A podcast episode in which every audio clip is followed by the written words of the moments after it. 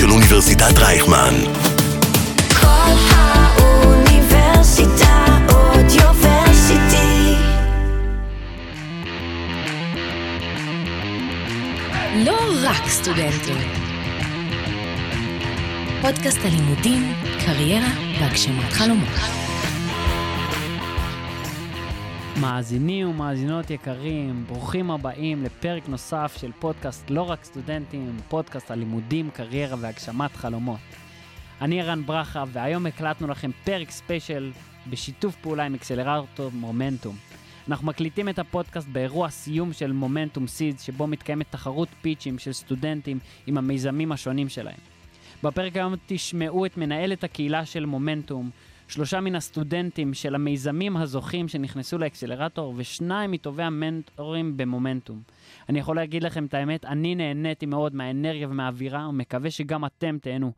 אתם מוזמנים לשתף עם חברים אם אהבתם ולמדתם משהו חדש. אנחנו נמשיך ליצור בשבילכם תוכן מעניין. יאללה, תהנו. ואיתנו כאן נמצאת היום שקד אייש, היא המנהלת קהילה של אה, מומנטום, אה, ואנחנו כאן נמצאים באירוע הסיום של אה, מומנטום סידס. ברוכים הבאים. תודה רבה, אני ממש שמחה לדבר איתך ולהתארח בפודקאסט המטורף שלך. טוב, אני אספר קצת, קודם כל על מומנטום, על כן. הקהילה. קדימה. אז אנחנו בגדול הבנו שיש לנו הון אנושי מדהים, גם הבוגרים של מומנטום, גם השותפים, המנטורים. כל זה הבנו שאנחנו יכולים בעצם לתת לכל הקהילה שלנו, לכל הבוגרים וגם לאלה שיבואו בעתיד, יכולים לתת להם ערך שהוא הרבה יותר מהשלושה חודשים האלה שהם האקסלרטור עצמו.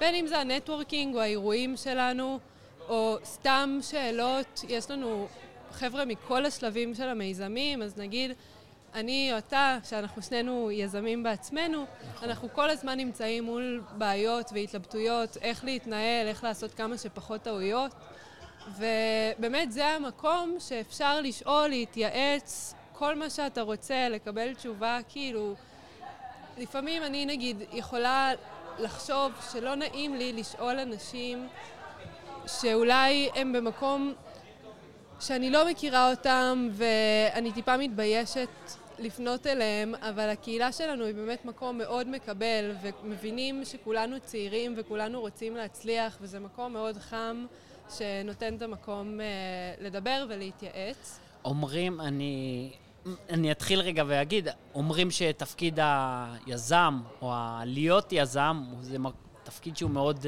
בודד בעולם. כי למעשה אתה יוצא לדרך עצמאית, ואתה אומר, אוקיי, הולכות להיות לי את הטעויות שלי, ואני הולך ללמוד דרכם, והחוכמה היא באמת ללמוד מהטעויות, גם נכון, של אחרים, ולא לחכות נכון. שאתה תעשה אותם לבד. לגמרי. אז ספרי לי רגע, תני לי איזושהי דוגמה שאת זוכרת מהכוח של הקהילה שלכם, או איזה שיתוף פעולה מעניין שהיה ושבאמת עזר לאנשים. אז לדוגמה, אחד המיזמים האחרונים שהיו איתנו באקסלרטור בתקופה האחרונה, אז הם uh, היו צריכים, לי, הם, זה מיזם בתחום התחבורה השיתופית, והם היו צריכים למצוא קשרים לכל מיני אנשים שיכולים לעזור להם ולקדם את זה.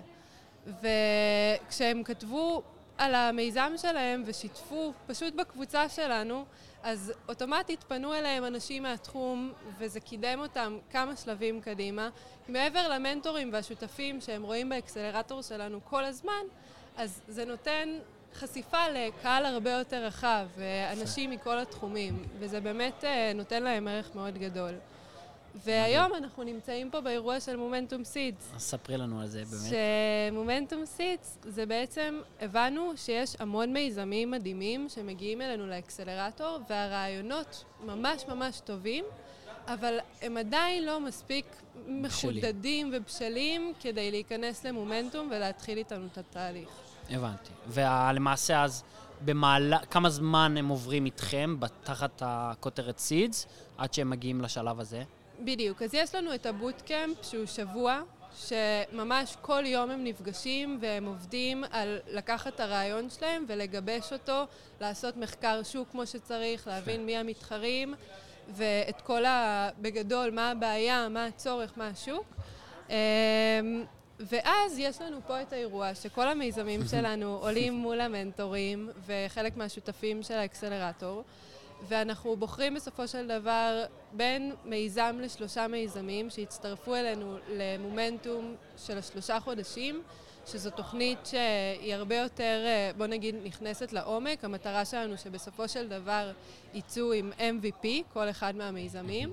MVP, רק uh, למאזינים ולמאזינות שלנו, שלא מגיעים מעולם uh, היזמות, זה איזשהו מוצר מינימלי, בעלות מינימלית, שלמעשה נותן uh, הוכחה או תחושה ראשונית של המוצר שאליו אנחנו נכון. מדברים. הרבה מהמיזמים, אחת הבעיות זה שהן רצות מהר מדי לפתח או נכון. לעשות את המוצר, וביחד עם, איתנו ועם המנטורים שלנו אנחנו נותנים להם את ההדרכה קודם לעשות את המחקר כמו שצריך, הם נפגשים עם המנטורים שלנו, עם כל השותפים שלנו, עובדים על תוכנית עסקית, ורק אז אנחנו עובדים איתם באמת על ה-MVP עצמו. מדהים. אה, זה גם הרצאות וגם סדנאות, ככה שהם לא רק מקבלים מידע, אנחנו גם באמת עוזרים להם ויושבים איתם.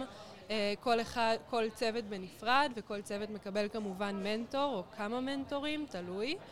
אה, וזה באמת שתי תוכניות שנועדו להשלים אחת את השנייה, כדי שהרעיונות המדהימים לא, לא נאבד אותם, כן. שנוכל לעשות להם איזושהי מין הכנה. יפה. ולמעשה, אז מי ששומע עכשיו את הפודקאסט, סטודנט או סטודנטית, התחילו את דרכם באוניברסיטה ואומרים, בואנה, יש לי רעיונות והכול, אבל מצד שני, מדברים פה על אקסלרטור, אנשים אה, יזמים, באים זה. למי זה מתאים באמת? האם אני יכול להגיע, אם אני מרקע עם פסיכולוגיה, מכלכלה, למי אתם מכוונים? אוקיי, okay, אז זו שאלה ממש טובה. אנחנו באמת מכוונים, זה לא רק לחבר'ה שלומדים מנהל עסקים, יזמות, או יזמות אה, וכל דבר אחר. אנחנו רוצים חבר'ה שיש להם רעיון שהם מאמינים בו, שיש לה בעיה שצריך לטפל בה, שהם בדקו את השוק והם יודעים שיש צורך לפתור את הבעיה הזו. אנחנו רוצים שהם יהיו בשלב שהם באמת מוכנים להשקיע מהזמן שלהם, כי ראינו בכמה מהפעמים הקודמות שהיה חבר'ה שבאו ומאוד רצו לקבל כן. מנטורים ורצו לקבל זה, אבל הם לא באמת הבינו שכדי להקים מיזם אתה גם צריך להשקיע. נכון. זה לא בא בקלות. אתה לא להשקיע יכול לא פשוט- בכסף, כן. להשקיע בזמן ובמאמצים. כן, אתה לא יכול לבוא עם רעיון טוב ולהתקבל לאקסלרטור, ואז לקוות שהוא... תודה. ואז לקוות שהוא אה, יתפתח. אז אנחנו באמת אה, רוצים חבר'ה שיש להם אש בעיניים. אנחנו רוצים חבר'ה שמבינים שהם באים לעבוד. אנחנו רוצים לתת להם את כל מה שאנחנו יכולים מסביב, בין אם זה בפן המשפטי והעסקי והכלכלי והשיווקי, ובאמת, אנחנו מוכנים לתת הכל. וגם חבר'ה הבוגרים שלנו מהפעם האחרונה היו צריכים נגיד UX UI, מהמם. ולא היה לנו שיתוף פעולה כזה, אז יצרנו, יצרנו שיתוף פעולה כזה בשבילם. יופי. אנחנו רוצים להשקיע, אבל למי שאנחנו רואים שמשקיע חזרה. ומבחינתכם, אז עכשיו הגענו לאירוע סיום. מה... איך אתם רואים את התהליך באמת שהחבר'ה פה עברו? אתם, האם יש חבר'ה ששינו את הרעיונות? חבר'ה שאמרו, בואנה, זה רעיון, אני זונח אותו והחליפו את הרעיון? חבר'ה ששיפרו? איך זה עובד? זה תהליך די מדהים, אתה רואה חלק מהמיזמים אה, ממש מתפתחים, וחלק הוציאו את המוצר שלהם באמת כבר לאפסטור ול... וואו. כן. ויש מישהי שכבר יש לה מוצר פיזי, שהיא כבר עשתה את הקבוצת ניסוי הראשונה שלה, ויש לה אב טיפוס, שזה מדהים מבחינתנו. מדהים. אמ, ויש כאלה גם שהבינו בתהליך שהם צוות לא מספיק טוב, והחליטו לפרק את הצוות, שזה גם בסדר, אבל אנחנו שמחים גם במקומות האלה, כי בסופו של דבר צריך להבין את זה. כאילו הם... חד משמעית. גם פה אנחנו מרגישים שעשינו משהו שהיה צריך לעשות, שזה עבודה איתם כל שבוע לדבר, להבין איך אנחנו יכולים לעזור, אה, עד שבסוף מחליטים שזה פשוט לטובת המיזם. נכון. צריך לעשות שינוי. יפה מאוד. אז איפה אנחנו נראה את החבר'ה של אה, מומנטום סיז עכשיו שייבחרו עוד אה, חצי שנה, שנה?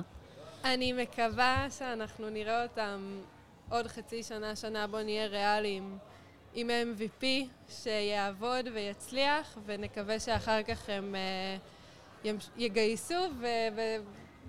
והלאה, מה ש...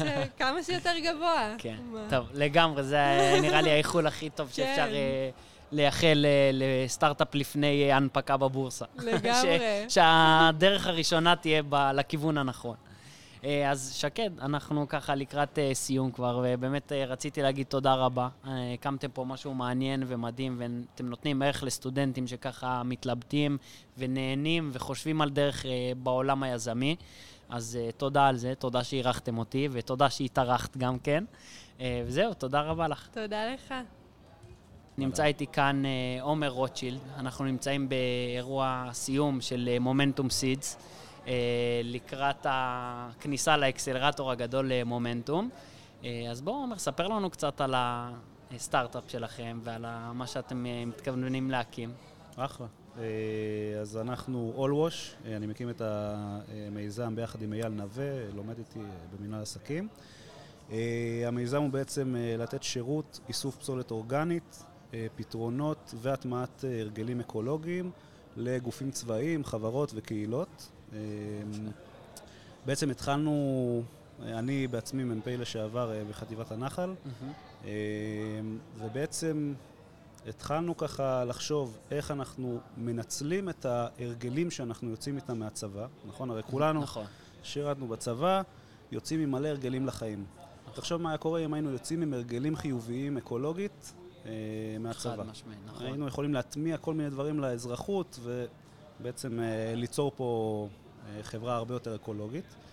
אה, אז הרעיון הוא בעצם שאנחנו מצאנו איזושהי נקודה אה, שאם אנחנו מצליחים לייצר הפרדת פסולת אה, איכותית בחדרי אוכל אה, תעשייתיים, אם זה בצבא, אם זה מסעדנות, כל מיני מקומות כאלה, אנחנו יכולים גם לחסוך אה, המון כסף למסעדות האלה, נכון. אה, כי הם משלמים המון כסף על בעצם הפינוי וההטמנה של הפסולת.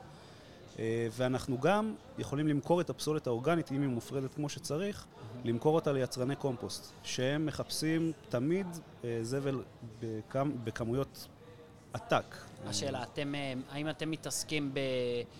רק מזון, בזבוז מזון, או אה, דווקא כל סוגי הפסולת? כי אני יודע שקיימים הרבה מאוד חברות גדולות וגופים שמתעסקים במחזור שמן, מחזור שפכים, דברים כאלה, אז מה אתם נכון. באמת שונים? אז אנחנו כרגע אה, ספציפית מתעסקים בזבל שיוצא אה, מ...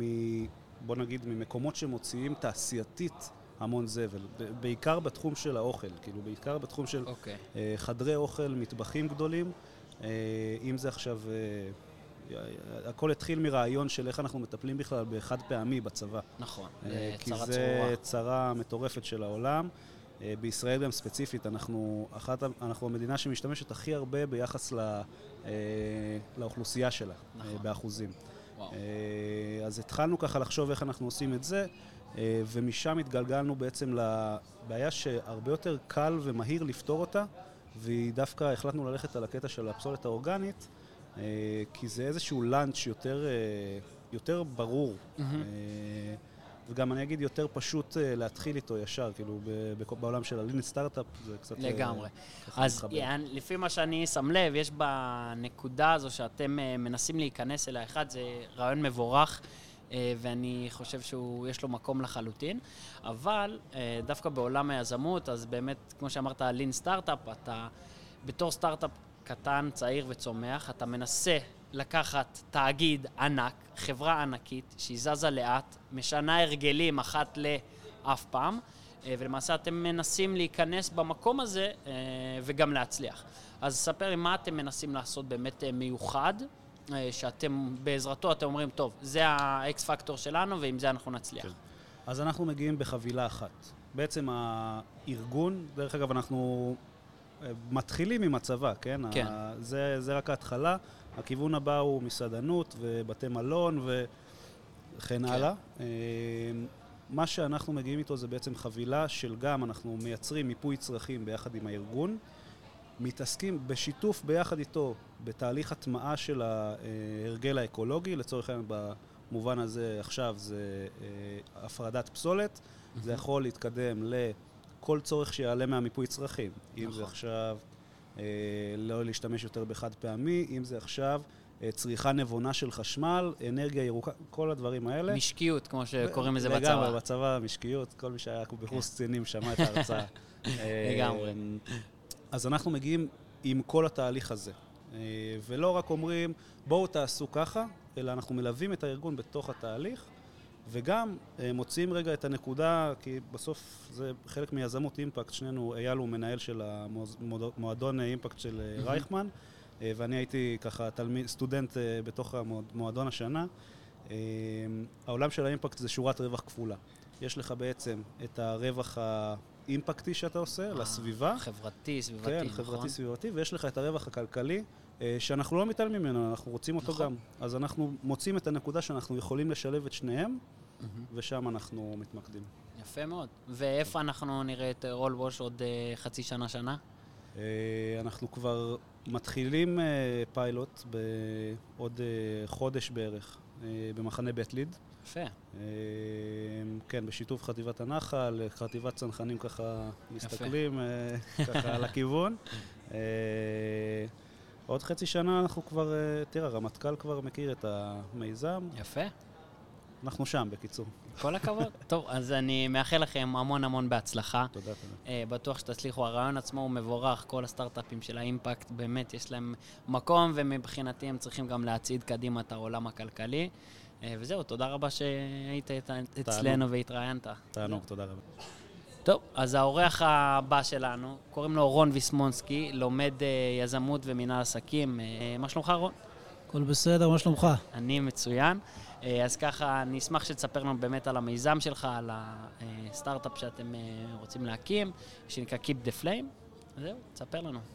על הכיפאק, אז טיפה עליי, בן 28, גר בהרצליה, נשוי עם ילד קטן וחמוד, בן שנתיים, שנה א', סוף סמסטר א', מתחילים ב'. אה, אז מה זה Keep the Flame?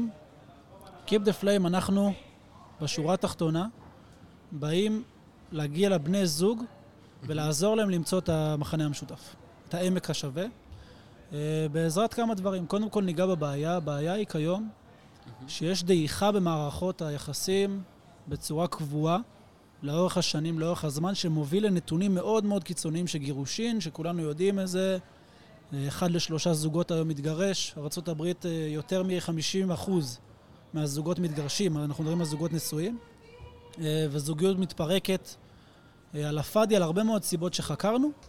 אה, אבל בעיקר בגלל שגרה שוחקת, ואנשים פשוט משקיעים פחות ופחות בזוגיות שלהם, ואנחנו רוצים להתעסק בזה ולפתור את זה. אז אני, ליאור וטל, הקבוצה שבאים לפתור את הדבר הזה, החלטנו שאנחנו מקימים סטארט-אפ בשם Keep the Flame, לשמור את הלהבה, לשמור את הגחלת בזוגיות, מדהים. אה, בעזרה של אה, אני וזוגתי, או אני ובן זוגי, לא משנה מה העדפה, כמובן פתוח להכל, אה, ממלאים שאלון עדיפויות קצר, כמה שאלות, ומתוך זה הפלטפורמה שלנו תזקק למשתמש הצעות לבילויים שהם העמק השווה. כלומר, אני עכשיו, לדוגמה, אחראי על הבילוי, אני שולח לזוגתי שאלון קצר, ששואל אותה איפה את מעדיפה לבלות, בפנים או בחוץ, מה את מעדיפה, מסעדה, סרט, פאב, מסיבה, שוברי שגרה, לא משנה מה, ואני מקבל אליי רשימה מפולטרת של סוגי מסעדות, סוגי סרטים לפיג'אנרים, סוגי טיולים, אזורים בארץ. ואיך זה הולך אה, לעבוד? הרי אני מניח שאחד הדברים אה, שהכי קשה זה בזוגיות כמובן אחרי הרבה מאוד זמן, אחד זה העניין הספונטני, ושתיים זה העניין של פתאום של החילוקי דעות. אה, הרי אה, קשה להאמין שפתאום אה, מישהו מגיע לזוגתו, או מישהי, מישהי מגיעה לבן זוג שלה ואומר, טוב, מה אתה רוצה לאכול להם? בוא תמלא לי שאלון. אז איך, איך אתם באמת אה, תרצו שזה יעבוד? מה, מה החזון שלכם מבחינתכם? קודם כל, שאלה טובה. אנחנו באים לעזור לך או לך למצוא את ה-unmet need. זה בדיוק מה שנגעת. יש לנו הרבה מאוד רצונות. עכשיו, ככל שהזמן מתמשך והזוגיות מתמשכת, אתה פחות ופחות תגיד אותם. אתה מצד אחד יותר תצפה שהבן זוג או הבת זוג שלך ידע את זה, ומצד שני אתה כבר די מתקבע ואומר, טוב, אני לא אגיד לו עכשיו את הדבר הזה, כי אני יודע שהוא לא מתחבר. אנחנו מציעים פה פלטפורמה שאתה יכול לדבר אליה בשאלות מאוד מאוד פשוטות, וברובד היותר עמוק של זה, זה לספר מה הצרכים שלך לאפליקציה. כן. ובסופו של דבר מה שזה יוצר, זה יוצר לך סוג של פסיכולוג, או סוג של יועץ, שעושה בשבילך את העבודה. עכשיו, בעולם שלנו היום, כמעט ואין זמן, כן, אנשים עובדים בקצב מאוד מאוד מהיר, ומן הסתם, כמו שאמרת, אם עכשיו, אה, אני עכשיו אה, רוצה שזוגתי תעשה בילוי, ת, ת, תחליט על בילוי, אין לי זמן עכשיו למלא שאלונים ולמלא המייט. בגלל זה אנחנו מתכננים לעשות את זה מאוד מאוד קצר, מאוד תכליתי, שהאפליקציה תלמד אותי לאורך זמן. עכשיו עשיתי את העדפות האלה 1, 2, 3, אז בשאלון הבא נדע כבר לעשות אותו יותר יעיל ויותר יעיל. אה, והמטרה בקצה זה להגיע לעמק השווה ולהגיע לצורך. אז מה... אני מניח שמערכת אה, זוגיות זה משהו שהוא כאילו בלתי נגמר, זה גם... יש כל כך הרבה רבדים, אז באיזה רבדים אתם הייתם מעוניינים להיכנס קודם כל? אני מניח שיש גם את הפן החברתי, ויש את הפן המיני, ויש את הפן הבין-אישי. יש המון. אז במה אתם בחרתם להתעסק קודם כל? ככלל אנחנו הבנו, כחלק ממה שנקרא הטכניקה של הלין, אוקיי. lean startup, אנחנו חייבים לכוון את עצמנו למשהו מסוים ולהיכנס עליו all in. אה, בעולם שלנו, בחזון, במשימה שלנו, אנחנו רואים את עצמנו עוטפים את כל עולם הזוגיות. מצד אחד עולם הפעילויות ה activities, מצד שני זה ה consultancy, גם הייעוץ. אבל זה, עולה, זה עולמות שאנחנו כרגע לא ניגע בשניהם. אנחנו מכווינים את עצמנו למשבצת שבני זוג מחליטים שהם רוצים לעשות בילוי משותף והם צריכים עזרה. צריכים עזרה מהפלטפורמה ושם אנחנו נכנסים לרגע הספציפי שהוא מצד אחד הרגע הקטן הזה, אבל הרגע הקטן הזה שיכול לשרוף לך הרבה מאוד זמן של חיפושים ויכול בקצה להוביל לדעיכה במערכת הזוגית שלך, נכון. כי אתה פשוט עושה את אותו דבר.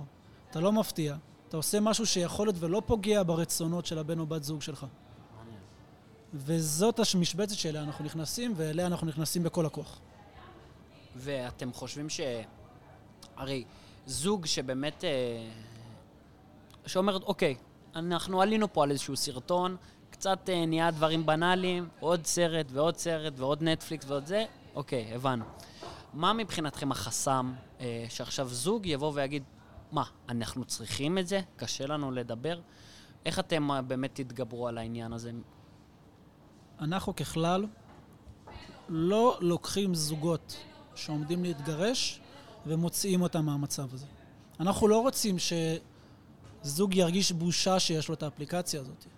אנחנו, אנחנו לא, כרגע לפחות, לא רוצים להיות אפליקציה שמתעסקת בייעוץ, או סוג של אפליקציה שאתה כאילו אומר, טוב, הורדתי אותה, אז אני כנראה במצב נאחס, כאילו פרש. אנחנו רוצים להיות כלי עזר. זאת אומרת, אנחנו במובן הזה מייעלים את הזמן לבני הזוג. אנחנו ממש לא רוצים להיות במקום של, וואי, אנחנו במצב על הפרצוף, מורידים Keep the Flame כדי לנסות להציל את המצב הזה. יש הרבה מאוד אפליקציות שעושות את זה, שמתעסקות ממש בייעוץ, אפילו ייעוץ פסיכיאטרי. ובמובן. מסוים, ברגע שאתה מוריד את זה, אתה יוצא בהצהרה, אני צריך עזרה. אנחנו לא רוצים להיות שם, אנחנו רוצים להיכנס לתוך מערכת יחסים שרוצים לעשות את זה, רוצים להתאמץ בשביל הזוגיות, לא באים להציל זוגיות. אנחנו רוצים לחזק אותה ולגרום לה להמשיך לאורך זמן בצורה בריאה וטובה. ולאיזה קהל כרגע אתם מכוונים? הרי זוגות בעולם זה משהו שהוא רחב ויש הרבה משתנים אה, תרבותיים וכן הלאה. למה אתם מכוונים קהל ישראלי בינתיים? אז כן, אנחנו, הקהל יעד הראשוני שלנו כמובן זה בארץ, עם אוריינטציה טכנולוגית, אנחנו מדברים על סדר גודל של גילאים 25 עד 45, עם כמה קהלי יעד שונים, ובמובן הזה אנחנו כפאונדרים ממש מהווים כל אחד מהקהלי יעד האלה. יש לנו קהל יעד, לדוגמה, של זוגות נשואים ילדים, שיש להם אילוצים. אנחנו מדברים על זוגות עם מערכת יחסים ארוכה יחסית, נגיד של 7, 8, 4, 5 שנים, וזוגות ממש בהתחלה שלהם, שאולי הם חוו כבר כמה מערכות יחסים, או אולי הם נטו חושבים שהאפליקציה והפלטפורמה תוכל לעזור להם לקחת את המערכת יחסים שלהם לכיוון הנכון. אז אנחנו מכווינים את עצמנו בעיקר לאוריינטציה טכנולוגית. בסופו של דבר אנשים שבקצה עובדים עם אפליקציות, סומכים על אפליקציות, אה, והסיגמנט עם שלושת הקהלי יעד שנגעתי. הבנתי. בנקין, רק טיפה אני מפריע, תודה. אמ, אוקיי, אז ככה, אז באמת אה, מעניין אותי לדעת, לקחתם עליכם פה משימה באמת אה, קשה, אמ, זה- ומאוד חשובה, אני חושב גם, אה, כי בגלל שהיא כל כך אמיצה, לבוא ולהגיד, אוקיי, לזוגות, יש לנו פה משהו בשבילכם, למה אתה חושב שהצוות שאתם הקמתם, כלומר, נתחיל רגע שוב, הצוות שאתם בחרתם להקים את המיזם הזה, הוא באמת לקח על עצמו משימה חשובה, אמיצה. אה, אז ספר לנו למה אתה חושב שבאמת אתם הצוות שבאמת טוב שהוא יפתור את הבעיה הזו.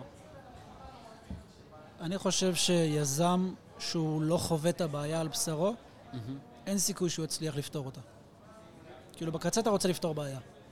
אנחנו כיזמים צריכים להתאהב בבעיה, לא בפתרון. ושלושתנו מהווים מיקרוקוסמוס של הבעיה הזאת. כל אחד חווה אותה ממקום אחר, יפה. אה, ויודעים לעטוף אותה בצורה מספיק טובה שתכוון לבעיה הכוללת. מדהים. אני חושב שלכל מי שמאזין ושומע או שומע אותנו עכשיו, אני חושב שבאמת אמרת פה משפט ששווה באמת לצטט אותו, זה באמת להתאהב בבעיה ולא בפתרון. הפתרון תמיד יכול אה, להשתנות ולהגיע מאלף כיוונים שונים, אבל באמת אה, לחוות את הכאב ולחוות את הבעיה על בשרך בתור יזם, זה באמת, אה, אני חושב, המפתח להצלחה.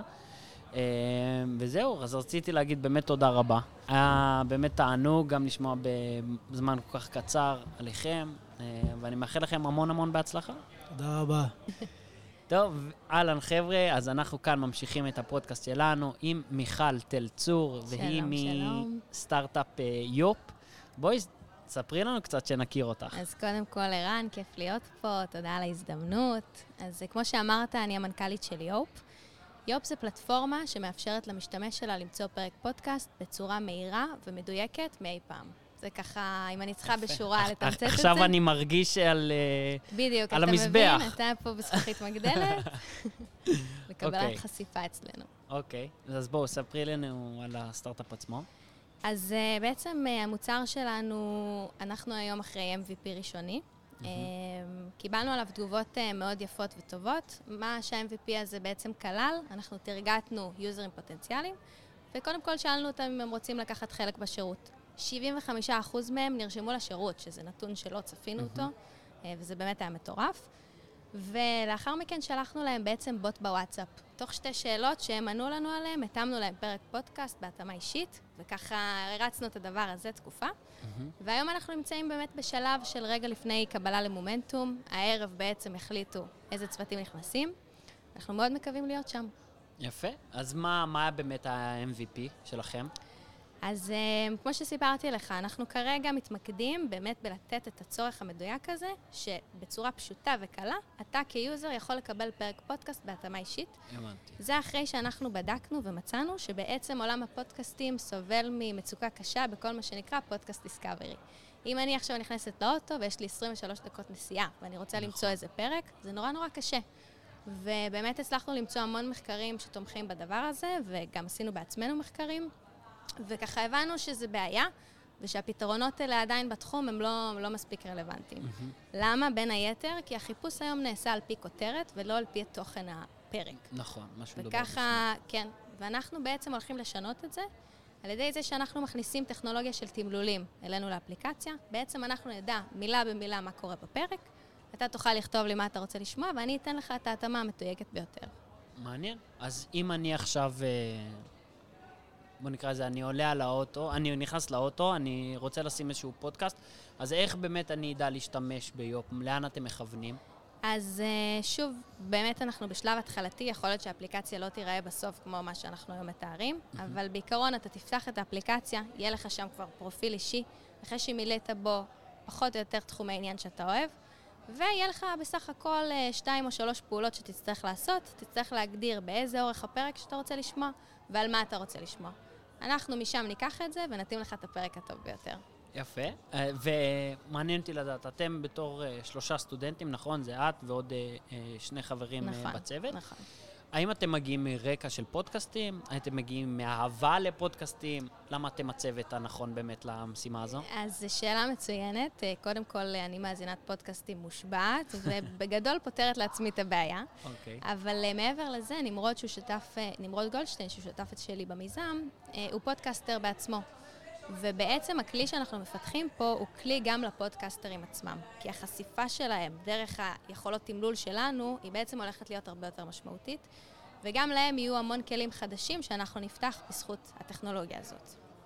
זה הבנתי. ככה, בגדול. אז למעשה אתם, שלושתכם מגיעים ממקום שאתם גם אה, אוהבים וגם כואבים את, ה, את בדיוק, הבעיה. בדיוק. הבנתי לגמרי. ועכשיו שאתם אה, רואים, מה, אני אגיד את זה ככה, העולם של הפודקאסטים הוא באמת רווי, כמו שאמרת. עכשיו, יש אנשים שלא חשוב להם באמת אה, לגלות את כל עולם הפודקאסטים, אלא יש להם איזה שתיים, שלוש פודקאסטים שהם אוהבים, וכיף נכון. כיף להם איתם.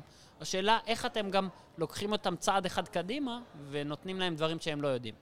אז uh, תראה, obviously, ה-early adapters, כלומר היוזרים הראשונים שיתחילו איתנו, הם אלה שרוצים לחקור, הם אלה שהבעיה הזאת נוגעת בהם, ולא אלה שיש להם את הפודקאסט שניים שהם מאזינים לו.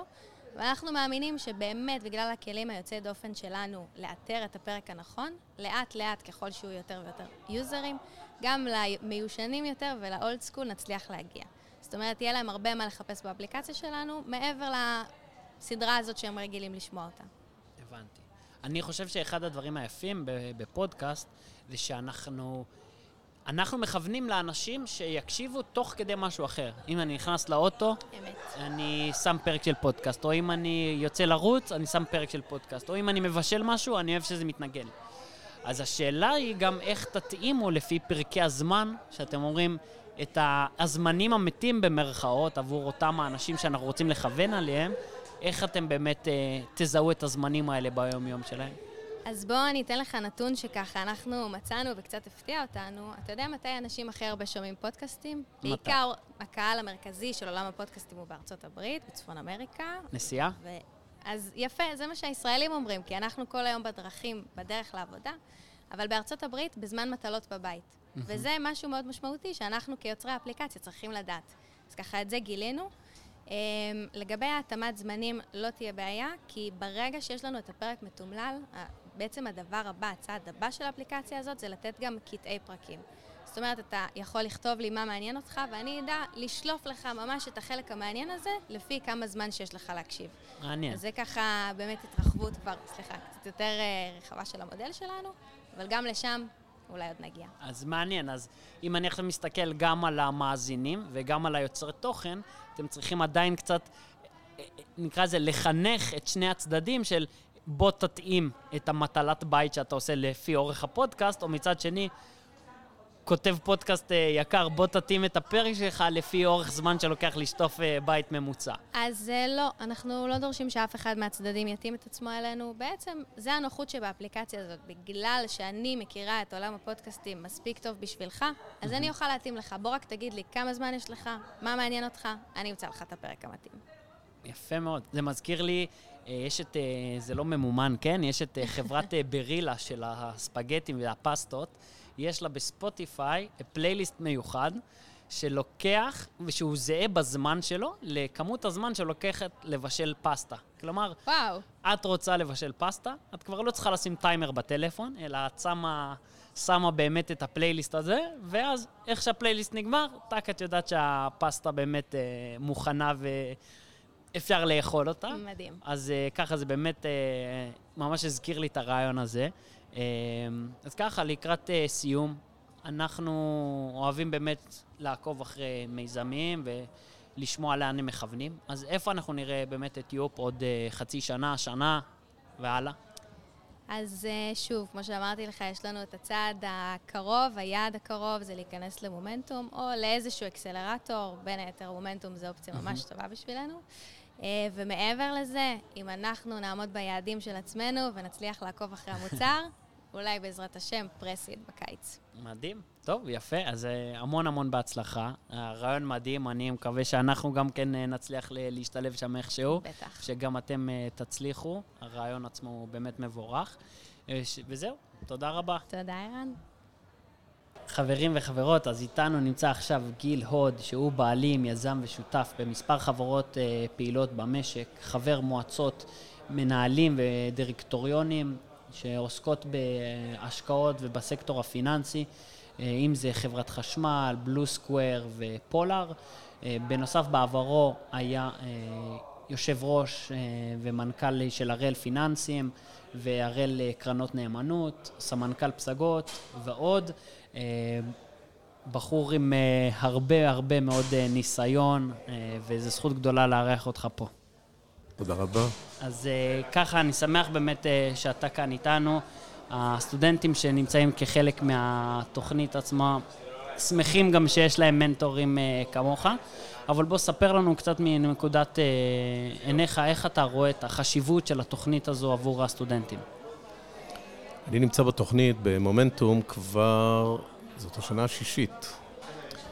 וכשנכנסתי אמרתי שהרעיון הוא לתרום לקהילה ולחנך. אחרי שש שנים אני יכול להגיד שזה לא רק אה, לתרום לקהילה ולחנך, אלא זה ממש לייצר דורות של יזמים. זאת המטרה אה, אולי הלא מוצהרת של התוכנית, אבל לגדל יזם זה הרבה יותר חשוב מלגדל חברה. זה לא שאנחנו פה ניקח אותם לחברות, לחברות, אה, חברות פה יעשו הנפקות בבורסה ויעשו אה, מיליונים, נגדל אותם להיות יזמים, ובעתיד הם יוכיחו את עצמם ויביאו תוצאות. כי, כי באמת יזם אחד יכול לעשות כמה חברות מצליחות, ואומנם גם כמה חברות אה, כושלות, אבל באמת התהליך וההשקעה בבן אדם זה מה שיניב. והאם אתם רואים שהסטודנטים שבאים אליכם בתוכנית, מה, איך היית מגדיר אותם? הם מגיעים בשלב שהם במקום ללמוד, שלב שהם כבר איזה חבר'ה שהגיעו ממקום שהם ממש כבר אה, צעד אחד קדימה, באיזה שלב אתם מקבלים אותם? זאת שאלה מעניינת, ואני גם אגיד לך למה. היא מעניינת כי לפני כמה שנים כשמומנטום קמה, אני הגעתי בשנה השנייה או השלישית שלה, עוד לא הייתה מודעות, והגיעו אה, הגיעו בזמנו אה, סטודנטים מכל הסוגים, חלקם מוכשרים יותר, חלקם פחות, חלקם יותר עם אנרגיה וחלקם פחות, באו רק לעשות אה, ככה, ליהנות. עם השנים, כמו בתוכניות טלוויזיה, כמו בריאליטי, מי שכבר מסתכל על הריאליטי הקודם, הוא הרי כבר מפיק לקחים, הוא מגיע מוכן, לתוכ... הוא חושב שהוא מגיע מוכן לתוכנית הריאליטי. אז היום ממש מתכוננים, אני יודע ושומע על אה, סטודנטים שממש מתכוננים, רוצים ומגיעים ל... ומתמודדים כדי להיכנס לתוך מומנטום, וכשהם במומנטום, הם מתייחסים לזה בשיא הרצינות. זה הבדל אה, שמיים וארץ בשנים האחרונות. הרמה מאוד, המיקוד והרמה מאוד עלתה, ורואים שהם מגיעים מוכנים. אז אני יכול להגיד ש... שהם פשוט... היום אנחנו פוגשים, בשנים האחרונות, אנחנו פוגשים אה, סטודנטים עם הרבה אנרגיה, הרבה תשוקה, רצון ללמוד, לא מפחדים, לא מפחדים להיכשל, וממש אה, ממש אה, יפה, מעולה. מדהים. עכשיו, תצביע לי על איזושהי נקודת שיא אולי בעיניך, איזושהי נקודת ציון חשובה, שאתה אומר, גם מהנקודת השקפה שלך כמנטור, וגם אולי איזשהו משהו בתהליך שהסטודנט שאתה ליווית, או סטודנטים, או סטודנטית שליווית, שאמרת, זה משהו שאני יודע שהוא ייקח ממני הלאה. אני אגלה סוד. זה הכי טוב ש- להתחיל ככה. כשאני אה, מחליט, היום אני כבר, בגלל שאני מנטור ותיק, אני יכול לבחור איזה, איזה מיזם אני אקח ואיזה יזמים. אבל נגיד שלא. כשאני מסתכל וצריך לבחור, אני מסתכל על אה, פרמטר ראשון, זה הבן אדם. מה זה הבן אדם? האם הוא, סליחה על הלועזית עכשיו, האם הוא אקזקיוטר, האם הוא יודע להוציא לפועל? כן. עכשיו, זה לא אומר שהוא יצליח, זה אומר שהוא יודע להוציא לפועל. אתה נותן לו משימה, הוא משימתי, הוא מגיע, הוא מתקדם, הוא שואף, אה, ואני צריך להתרשם שהוא executor. כן. אחר כך אני מסתכל על, הפי, על מה הוא מביא לשולחן. אוקיי, נגיד הוא executor, V. האם הוא מביא רעיון שיש בו innovation, יש בו חדשנות? אם יש בו חדשנות, V נוסף. לא חייבים תמיד לבוא עם רעיון של חדשנות. כי הדבר השלישי, עד כמה הרעיון ניתן ליישום. כלומר, יכול להיות רעיון לא חדשני, אבל ניתן ליישום, יזם טוב, אפשר לעשות אחלה עסק, אפשר להתקדם קדימה. אה, ואלה שלושת הפרמטרים שאני בוחן ובודק כל סטודנט, סטודנטית, מי שמגיע, בודק מה, האם הם עומדים בקריטריונים האלה. מעניין. אני חושב שכל החבר'ה שמאזינים ומאזינות לנו עכשיו, זה היה השלב לקחת את העט והדף ולרשום כמה טיפים. אני חושב שנקודה, קטונתי, כן, אבל אני חושב שהנקודה באמת הרביעית, אם יורשה לי להוסיף, זה העניין של ה-teachable. כלומר, נכון, אתה יודע את כל אלה, אבל גם אתה בתור מנטור, עכשיו חובר למישהו שאתה תלווה אותו, ואתה גם צריך לבוא ולתת לו מהסל כלים והניסיון שלך, אתה גם צריך לראות שהוא עובר איתך את הדרך הזו ומקשיב ו- ומנחיל באמת את ה... אני מסכים. זה, זה צריך להיות, הוא צריך להיות עם אישיות מתאימה. כן, לדעת לספוג את, ה, את הדברים. אגב, גם לבוא ולהגיד לי בנקודות מסוימות, את זה אני לא מקבל, אה, כי האופי שלי הוא אחר, כי הרי לא כל אחד יכול לבוא ולעשות את הדברים נכון. שהשני עושה. נכון. אבל אם הוא יודע להגיע לאותה תוצאה, אפרופו אקזקיוטור, לאותה תוצאה אחרת. מכיוון אחר, והוא יגיד לי את זה, אני אקבל את זה. כי. גם בסופו של דבר הרי זה תהליך דו-כיווני. נכון, חד משמעית. זה, זה נראה לי אחד ה, היתרונות בלהיות מנטור, זה שאתה לא אומר מקובע. כמו... כן, לא מקובע. אתה לומד גם מהצד השני. אוקיי, אז אה, מעניין אותי גם באמת, אה, שיתפת אותנו באיזשהו עם טיפים שמה, מהניסיון העשיר שלך, אבל אני גם ארצה לדעת, אתה מגיע מרקע שהוא יותר פיננסי, מרקע ניהולי גם. עכשיו, כשמגיעים אליך הרבה מאוד סטארט-אפים, אתה יכול להגיד, אוקיי, הסטארט-אפ שלך הוא מיוחד והוא חדשני וכן הלאה. אבל היום השוק מראה קצת אחרת. יש לנו אה, עליות אה, וירידות בבורסה וניפוח של אה, אינפלציות ודברים כאלה. האם, איך אתה רואה את העולם הזה באמת משפיע על סטארט-אפים? במקור, אחד, מאחד הגלגולים הצבאיים שלי, הייתי מפקד ממר"ם ב', אז טכנולוגיה לא זרה לי, כן. אז אני לא רק בצד הפיננסי, אני יודע לחבר בין פיננסים לטכנולוגיה. וכשסטארט-אפ מגיע אליי, אני מסתכל עליו גם בהקשר, נאמר שהוא עמד בכל כל הקריטריונים שכבר הגדרתי קודם. אני מסתכל האם הוא מסוגל להגיע לרמות גבוהות של גיוס כסף. להגיע לבורסה זה מאוד רחוק. נכון. אבל כשהשוק מאוד, כשהשוק רותח, אתה צריך להיות עם אה, אה, משהו שהוא חדשני והוא אה, אה, אטרקטיבי. ואז הקרנות יבואו וישקיעו בך, והאנג'לים יבואו וישקיעו. כן. אני מכיר טוב את, ה, את התחומים האלה, ואני יודע להעריך מה הפוטנציאל שלו לגיוס. אני גם מדריך אותם לקראת אה, סוף המנטורינג, איך מגייסים, איך עומדים נכון, כמה אתה שווה בערך, הרי אין פה מספר קבוע. נכון. מה לדרוש, מה לא לדרוש. אני גם נותן הרצאה ב- לכל, הכ- לכל הסדנה, נקרא לזה, לכל מומנטום, על אה, גיוס כסף, באופן כללי, מונחים בגיוס כן. כסף. זאת אומרת, הם צריכים להיות מוכנים גם לעולם הזה, שהוא עולם הרבה יותר קר, הרבה יותר אה, תנודתי. כמו שאמרת, בצדק, יש עליות, ירידות, מוטיבציות, אה, אה, פרצי התרגשות ודיכאון. אה, והם צריכים להיות מוכנים לכל הדברים האלה, כי אתה יכול לבוא עם אחלה, אה, אחלה בן אדם, אחלה אה, אה, מוצר או חדשנות, ולא לגייס. נכון. איך זה קרה? הם צריכים לדעת להתגבר על הדברים האלה, להכין את עצמם. אני עובד איתם הרבה ומחבר ככה את העולם, את, אה, את הידע בפיננסים, ל- אה, לטכנולוגיה ולחדשנות. יש גם עניין של כשאתה מגייס, גם לדעת כמה באמת לגייס, כי אנשים חושבים תמיד שאם אתה מגייס מלא כסף, זה אומר שאתה שווה מלא. נכון. וגם זה יכול להיות איזשהו כמו טעות מקל... חמורה. יכולה כן, מקל נכון. בגלגלים עתידי, נכון. שיוביל אותך לאיזה בור שלא תצליח לצאת ממנו. אה, אז אנחנו באמת ככה לקראת אה, סיום, ואני חושב שכל המאזינים והמאזינות שלנו באמת אה, ישמחו לשמוע ממך עוד המון. אז מי שמאזין לנו כרגע זה בדרך כלל סטודנטים וסטודנטיות, או אנשים לפני לימודים שמתעניינים וחושבים על איזה תחום להיכנס, ללמוד בחיים, על מה להשקיע. אה, וגם אתה, כשאתה מלווה סטודנטים כבר תוך כדי, אה, במיזם שהם ירצו להקים, אז הרבה מאוד סטודנטים, וכמו המאזינים שלנו, שוקלים על מה, לאיזה כיוון, לאיזה, לאן לכוון את עצמם. אז כמובן זה תלוי בהם, אבל גם שוקלים מה, מה קורה בעולם, נקרא לזה ככה. אז מהניסיון שלך, מה היית עכשיו ממליץ למאזינים והמאזינות שלנו להתקדם או ללמוד או להסתקרן, נקרא לזה, בעולם ולכוון לשם? אם אני אלך לתת סקטור, ישראל של עוד עשור בערך, כן, כולם ידברו, כמו שהיום מדברים, די כבר כולם מבינים על מה מדובר. סייבר זה דבר שכל אחד יודע לספר עליו. כן. אולי לא מומחה לו, אבל יודע לספר. עשור מהיום, המדינה תהיה עסוקה במילה אחת שקוראים לה קוונטום. קוונטום, מחשוב קוונטום. עכשיו, מי שיכול ללכת ללמוד משהו בכיוון הזה, כל הכבוד לו. אני מאחל לו בהצלחה ותהיה לו הצלחה. מי שלא יכול, זה עניין של אה, ידע, יכולות ודברים כאלה, שיתמקד בחדשנות, אבל לא ישכח ללמוד משהו מעולם הכלכלה, יותר קרוב אפילו, אני מצטער על זה שאני משעמם אתכם עכשיו במקצוע, שזה אגב, אני לא, אני רק למדתי קורסים בזה, אני לא עשיתי את המקצוע הזה, רואה חשבון. למה? אם אפשר לערב אה, ראיית חשבון, כלכלה וחדשנות, יש את הכלים לצאת לדרך. כלומר, אתה לוקח את החדשנות, אתה לא נבהל מהמספרים, לא נבהל מהתנודתיות, יודע לטפל בכל הפרמטרים, היבטי מיסוי וכל מיני דברים כאלה שנשמעים מאוד משעממים, אבל קובעים הרבה בחיים. אה, אני ממליץ ללמוד את זה. מדהים.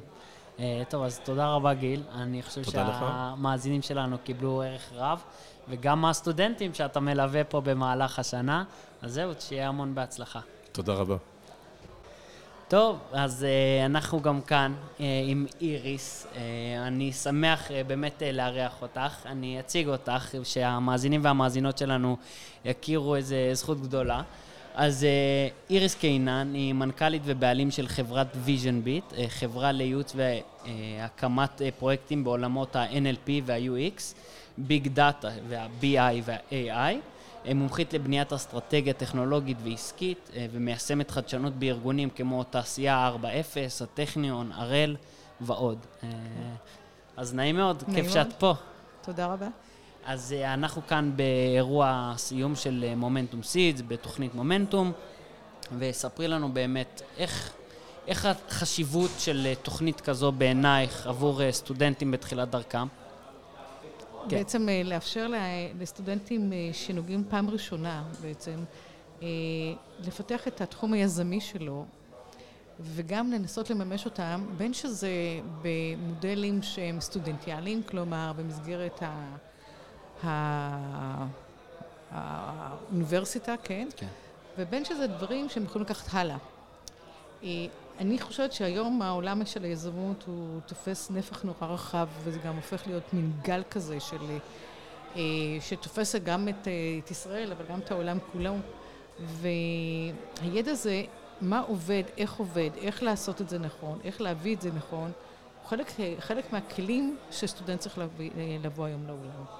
עכשיו, בין שהוא הולך לממש את זה בחיים.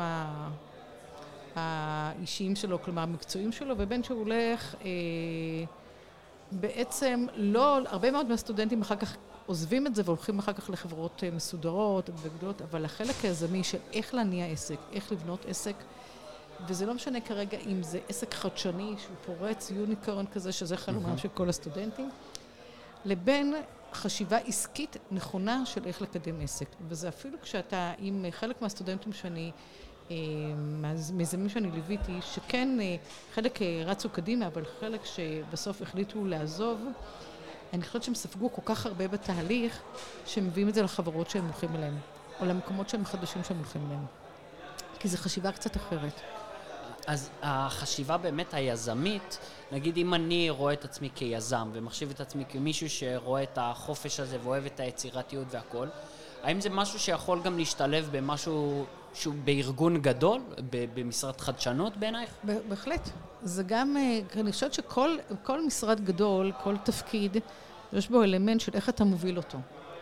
ואני חושבת שהיום ארגונים גם גדולים מחפשים את אותם אלמנטים של חדשנות. כל הזמן ארגונים גדולים חושבים איך, לה- הם מבינים מהר מאוד שהעולם זז, הגבינה זזה, ואיך להביא חדשנות ואיך ליישם אותם.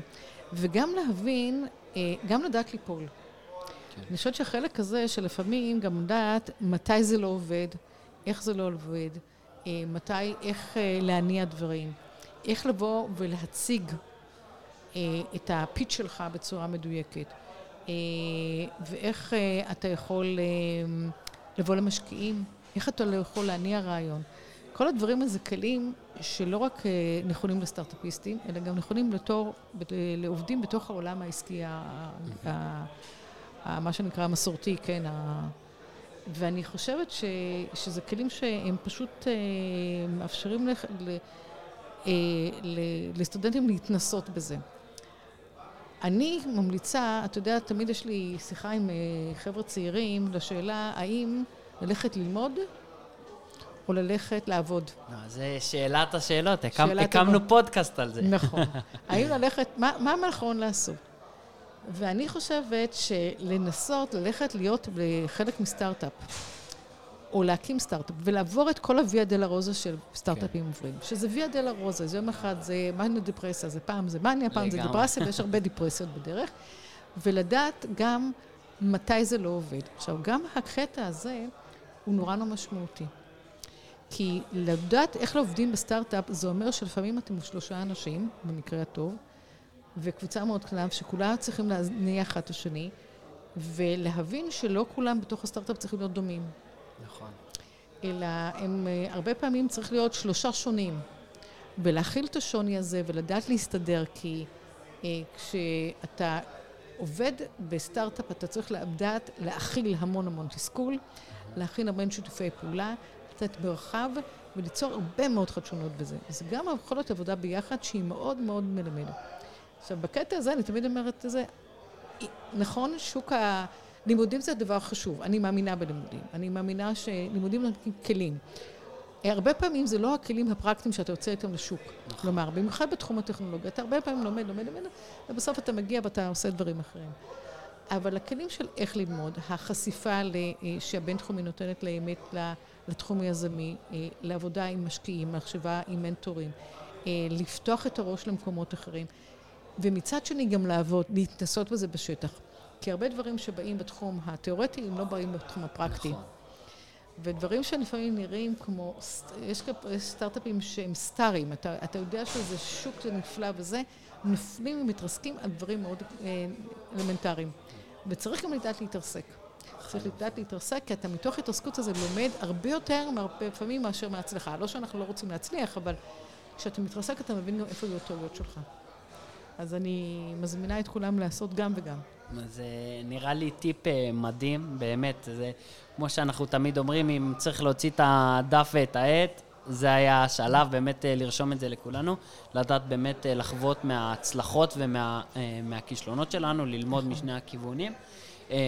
וככה מעניין, מעניין אותי ואת המאזינים שלנו לשמוע, ליווית את הסטודנטים והסטודנטיות במהלך החצי שנה שהייתה. ספרי לנו על איזושהי אולי נקודה, אה, נקודת שיא שאת ראית בדרך מה, מהעיניים של היזמים הצעירים, שאת אומרת, בוא'נה, הרגשתי שהצלחתי להעביר משהו מהניסיון שלי. תראה, אני חושבת שקודם כל הנושא להתפקס הוא נורא נורא חשוב, אבל גם לנסות לזהות הזדמנויות. קורות הזדמנויות בשוק, שסטארט-אפ צריך להבין אותה ולהרים אותם ברגע שזה קורה. עוד דבר שאני רוצה להגיד, אני רוצה ככה להגיד אה, לאור מה, זאת אומרת, היכולת להתפקס ולמצוא את השוק הנכון, ברגע הנכון, להבין שקורים, ובאמת בתקופת קורונה קרו המון דברים, אה, שלפעמים זה הזדמנות. הטיימינג, המזל הזה הוא חלק ממש, מה נשכח, מקום וזמן, נכון. נכון? אז המקום וזמן הוא מאוד משמעותי. לפעמים אתה מקדים את השוק, וזה, ואין לך מספיק אנרגיה כדי להגיע לנקודת הסיום. Mm-hmm. ולפעמים אתה אה, מפספס את הזמן. אז לכן הטיימינג הוא נורא נורא משמעותי, כי יש המון תסכול. עכשיו, גם הרבה פעמים, אה, ויצא לי ללוות סטארט-אפים, שהתחילו מאיזו תפיסה מאוד מאוד סגורה, שהם כיוונו לשוק מסוים, למקום מסוים, אבל כשאתה בוחן, לפעמים אנחנו, אני באתי ובאנו בזווית של בוא נראה ונבחר את זה לתחום אחר. אוקיי. Okay. נביא את זה לתחום אה, דווקא שלא חשבנו, כי יש תחומים שלמרות שהם נשמעים נורא סקסיים ונורא זה, השאלה אם השוק מוכן לשלם עליהם. נכון. האם השוק מוכן, הוא בשל גם לשלם עליהם. כי חלק מההבנה זה לא רק לבוא עם הרעיון, אלא לבוא גם שמישהו יהיה מוכן לשלם על הרעיון מספיק כדי לממש אותו. ו... ולפעמים זה שוק שלא מוכן לשלם. אה, ראינו פה בתחום של HR, HR למשל זה תחום שלפעמים לא מוכנים כל כך לשלם עליו. אז אני חושבת שלפעמים, ואז אתה הולך למקומות, אתה מסיט את אותו רעיון לקמום למקומות אחרים, כמו למשל תחומי הסייבר. ושם למשל יש שם צורך ויש מוכנות וזה באז שתופס ולכן צריך לראות הרבה פעמים שלמרות שהרעיון הוא, והרעיון יכול להיות מדהים, יכול להיות שהוא לא מתאים לתחום מסוים, אלא מסיט אותו לתחום אחר. אז זה, זה עוד uh, תחום. אני רציתי להגיד לך גם משהו על השאלה הקודמת שלך, שאתה יודע, אני גם מנטורית בהתנדבות. אה, לאגודה, עמותה שמתעסקת באנשים אה, אה, שרוצים להקים עסקים ומוגבלים, בכל מיני מוגבלויות. ואני רואה בזה גם שליחות. לגמרי, זה מדהים.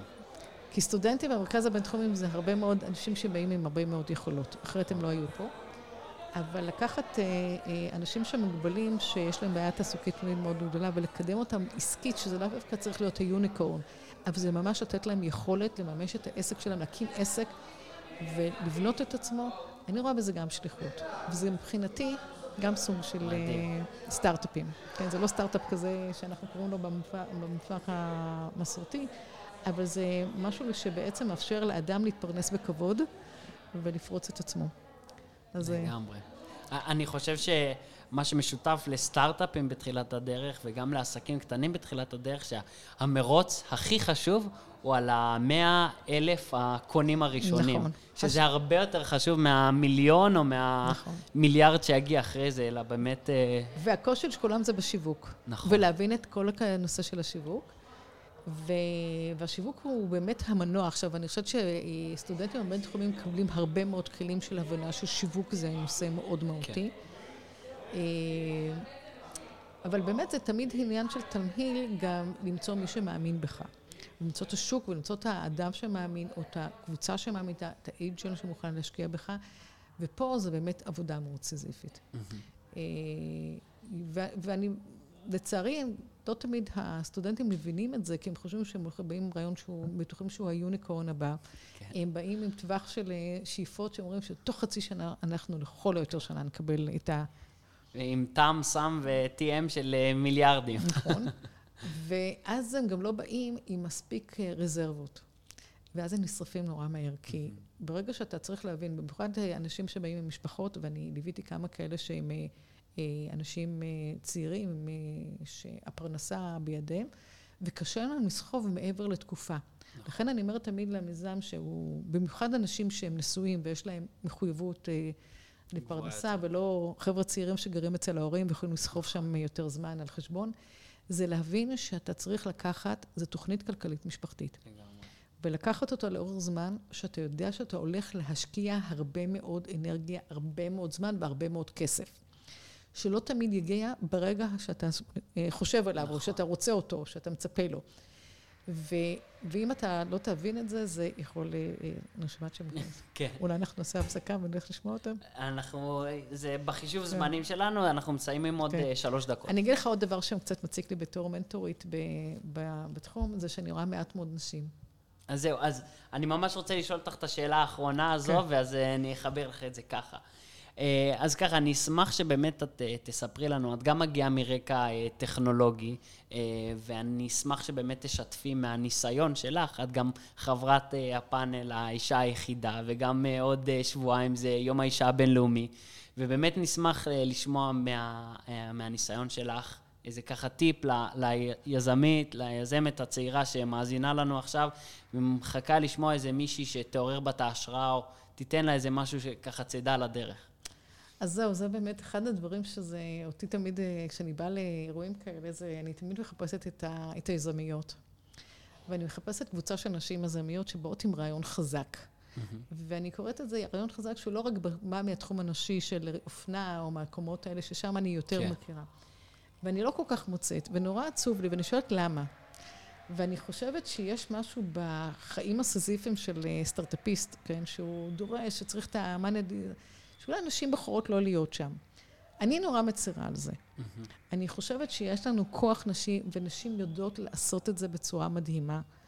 אה, רק השאלה למה הן לא באות לזה. האם זה מנוחות, האם זה מתוך אה, פחדים, אולי מתוך חששות, מתוך חוסר אמון. אני מקווה שזה לא מהמקומות האלה.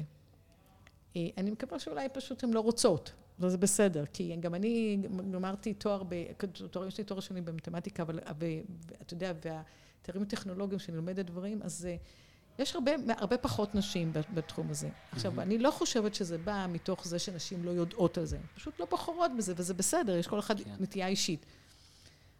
פסיכולוגיה זה תחום, אה, וחינוך והוראה זה תחום אה, בהחלט לא, בהחלט ראוי. לא מבוטל. ולא מבוטל לגמרי. אבל, אבל הנטייה שאני מקווה שנשים באות, אני פשוט רואה פחות נשים, וזה עצוב לי. אני חושבת שזה פה צריך לקדם.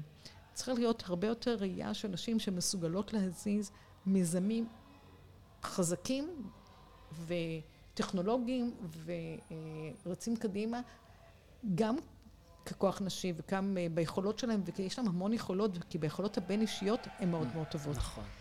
כאילו, לאו דווקא להתמקם אפילו במקומות של האדמיניסטרט...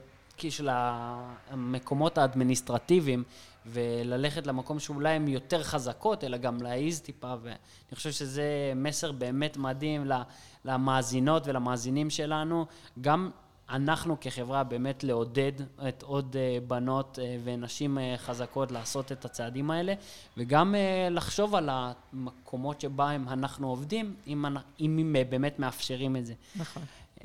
אז רציתי להגיד באמת תודה רבה. תודה ששיתפת אותנו ואת המאזינים שלנו בניסיון שלך, בדעות שלך ובטיפים שחילקת לנו. וזהו, תודה רבה לך. תודה. תודה.